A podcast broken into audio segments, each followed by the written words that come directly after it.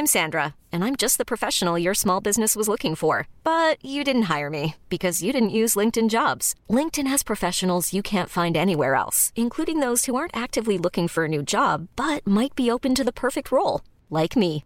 In a given month, over 70% of LinkedIn users don't visit other leading job sites. So if you're not looking on LinkedIn, you'll miss out on great candidates like Sandra. Start hiring professionals like a professional. Post your free job on linkedin.com/achieve today.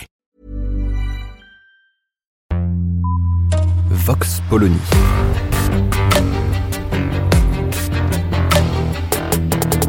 L'actualité vue par la directrice du magazine Marianne, Natacha Polony.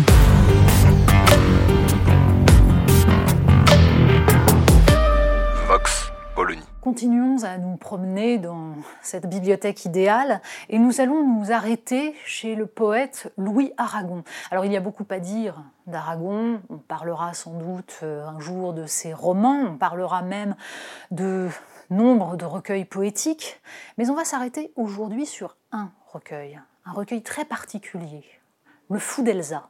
Alors d'abord, est-ce un recueil de poésie? Pas tout à fait. C'est un livre totalement hybride, publié en 1963, donc dans une période où Aragon a déjà entamé depuis longtemps ce qu'on appelle le cycle d'Elsa, c'est-à-dire faisant d'Elsa Triolet le personnage central de sa poésie et de son amour pour Elsa une sorte de figure mystique qui va lui permettre de chanter l'ensemble de son rapport au monde.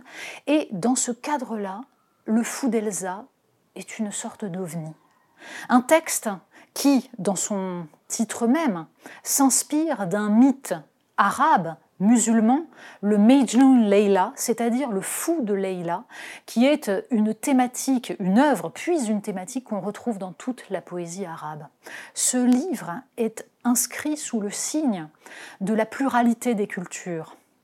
Il part du motif de la chute de Grenade en 1492 et du départ du dernier régnant, du dernier souverain de Grenade, Boabdil, présenté par euh, les tableaux historiques comme un lâche faible à qui sa mère avait dit pleure sur cette ville que tu n'as pas su défendre. Et à travers le motif de Boabdil pleurant sur, sur cette ville, c'est toute l'Andalousie qui est chantée. L'Andalousie comme motif de, de la rêverie nostalgique, du paradis perdu, mais aussi de la défaite traumatisante. Car à travers l'image de 1492, de la Reconquista et donc de la destruction de cette civilisation qui mariait les différences, avec tous les défauts certes qu'on peut trouver aujourd'hui, mais dans laquelle Aragon voit avant tout une culture de l'intelligence et de la poésie, eh bien, à travers ce motif se lit aussi la défaite de la République espagnole face au franquisme. Et c'est dans Le Fou d'Elsa qu'on retrouve ce poème mis en musique plus tard par Jean Ferrat, hommage à Federico Garcia Lorca, tout ce que l'homme fut de grand et de sublime, sa protestation, ses chants et ses héros, au-dessus de ce corps et contre ses bourreaux, à Grenade aujourd'hui, surgit devant le crime. Et cette bouche absente et Liorca qui s'est tue, emplissant tout à coup l'univers de silence. Contre les violents, hurle la violence. Dieu le fracas que fait un poète qu'on tue. Mais il y a aussi, dans le fou d'Elsa, une sorte de réflexion sur la poésie elle-même, à travers toutes les formes qu'elle peut prendre. Ce poème, on le disait, n'est pas tout à fait un poème. On y trouve d'abord une inspiration de la poésie arabo-musulmane, dans la rythmique même. On y trouve aussi, évidemment, le motif de l'amour fou et à travers cela de la mystique du poète qui, dans son amour, cherche une sorte de figure divine, d'apparition théophanique. C'est Elsa qui joue ce rôle, mais elle le joue dans un jeu de miroir permanent qui est symbolisé par une phrase, une phrase qui revient comme une ritournelle, comme une chanson populaire, la veille où Grenade fut prise, avec cette erreur syntaxique, cette faute, qui donc introduit l'idée de la petite chanson très simple, populaire, qui va se transcrire à travers les siècles.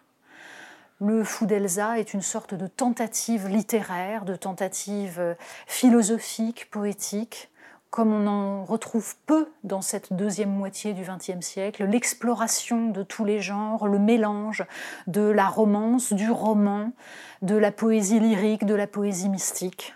Et en cela, il est la quintessence de la poésie d'Aragon, telle qu'on doit la retrouver en se dépouillant de tout ce qu'on peut penser du poète, dont certains ne veulent retenir que les engagements politiques.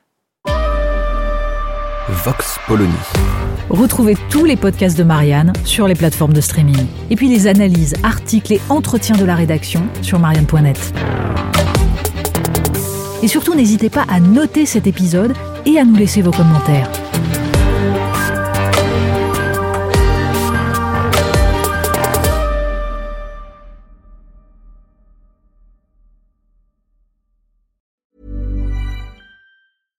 Even when we're on a budget, we still deserve nice things. Quince is a place to scoop up stunning high-end goods for 50 to 80% less than similar brands. They have buttery soft cashmere sweaters starting at $50, luxurious Italian leather bags, and so much more. Plus, Quince only works with factories that use safe, ethical, and responsible manufacturing. Get the high-end goods you'll love without the high price tag with Quince. Go to quince.com/style for free shipping and 365-day returns.